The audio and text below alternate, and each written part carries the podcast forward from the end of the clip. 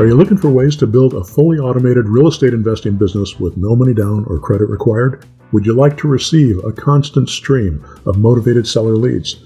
You came to the right place. I'm Joe Crump, and welcome to the Automated Real Estate Investing Podcast.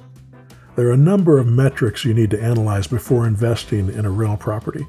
In this episode of the Automated Real Estate Investing Podcast, I'll tell you the most important things to take into consideration to know whether or not what you're looking at is a good deal. We'll talk about what's an acceptable rate of return on your investment. I'll show you what a healthy positive cash flow should look like, and I'll show you how to find properties that can give you those kinds of returns. So stay tuned and let's learn how to know if a rental property is a good investment.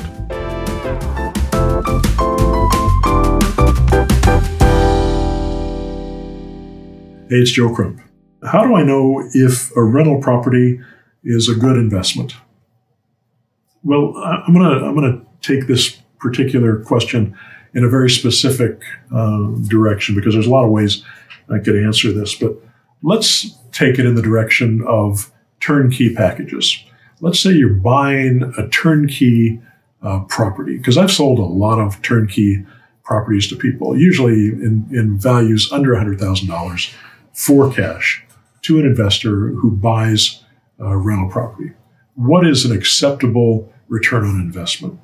Uh, you know, is is seven percent okay? Because I can do seven percent almost uh, anywhere. If I go, I can buy almost any property under two hundred fifty thousand dollars and get about a seven percent return on my investment with rent that's coming in.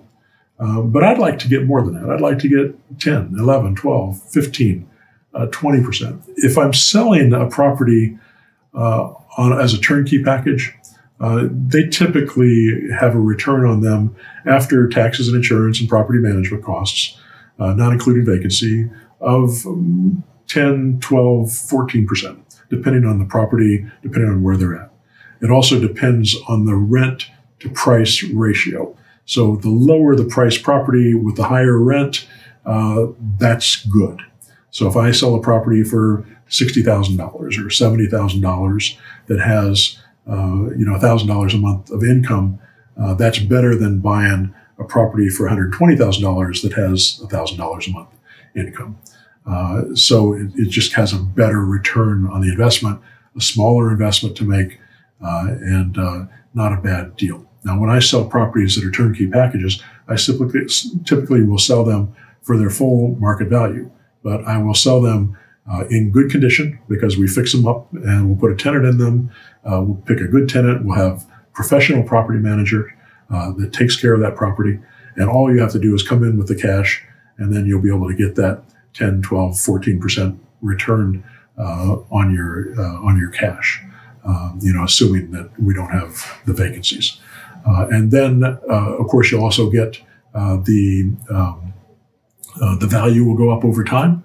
Uh, and you could sell that property on a lease option if you wanted to.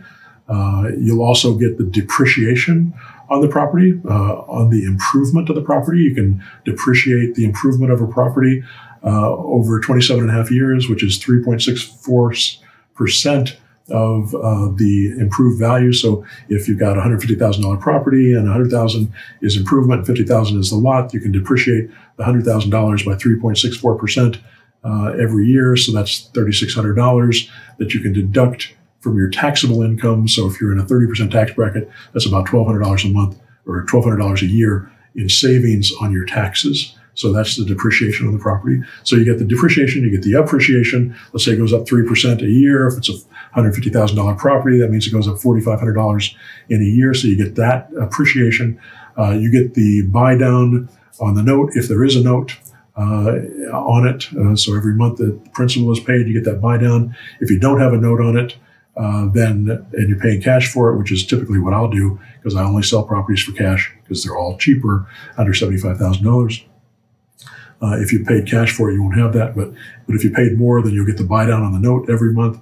Uh, you'll also get the cash flow that comes in on that property uh, every month. So if uh, this one rents for twelve hundred dollars a month, you know you have to pay taxes and insurance. So maybe you get thousand dollars net, uh, maybe nine hundred dollars net after you pay for property management, uh, and you have that income on that property. So You, you multiply that by 12 months, and so now you're at uh, you know $10,000 uh, with that. So so in all on a property something like that, you're ended up with with um, you know 14, 15 thousand dollars, uh, sixteen thousand uh, dollars of return uh, plus appreciation plus all those other things on a hundred fifty thousand dollar property. That's a ten percent return on your money. So not a bad uh, not a bad return on that high price of a property. On cheaper properties, you're going to have a higher return than on the more expensive properties. You might be able to get that up to uh, 15, 20 percent uh, cash, re- you know, not, not cash on cash return, but investment return if you include all the other pieces of the investment pie that you get on a real estate investment that you don't get if you just had it in stocks. In stocks, it's just one number. You don't have to worry about you don't you don't have to worry about all this other stuff, but you also don't get the benefit of depreciation. You don't get the benefit of appreciation. You only get the cash flow and the income on that property based on what that stock you know happens to perform. Now, there's lots of different ways uh, to um, buy rental properties and different ways to look at it, but ultimately it comes down to what's your cash flow, what's your uh, equity position, and how do you get into those those positions, and then how do you keep those, and are you going to keep it uh, since you're going to keep it long term? Do you keep it on a lease option, or do you keep it uh, with a rental? Uh, and I suggest that lease options are good because they'll bring you more money. Uh, they'll give you uh, extra down payment, uh, which is nice, uh, which will give you, when it goes vacant, you'll be able to sell it again. If you have to sell it and you, you want to keep it, that's okay too, to do a lease option because you can do a 1031 exchange, which is a like kind exchange that defers the taxes. So as long as you buy another property of equal or greater value, uh, you can actually exchange that and not pay any capital gains on the sale of your property.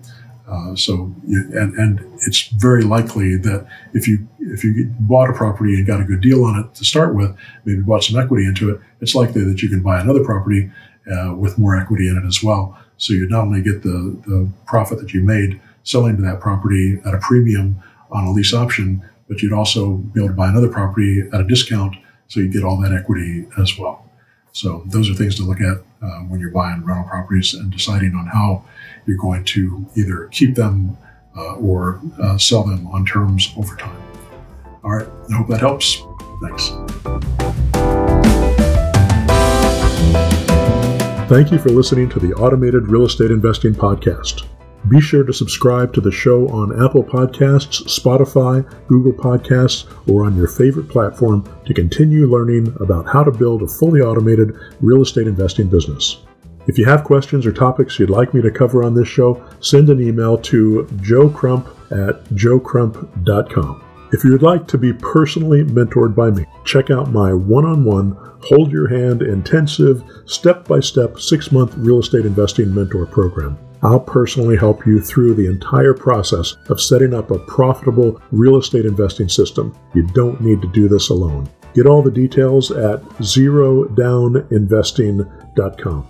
Remember, to build a real estate investing business that will give you control of your life and set you free, you need to systematize, automate, and outsource.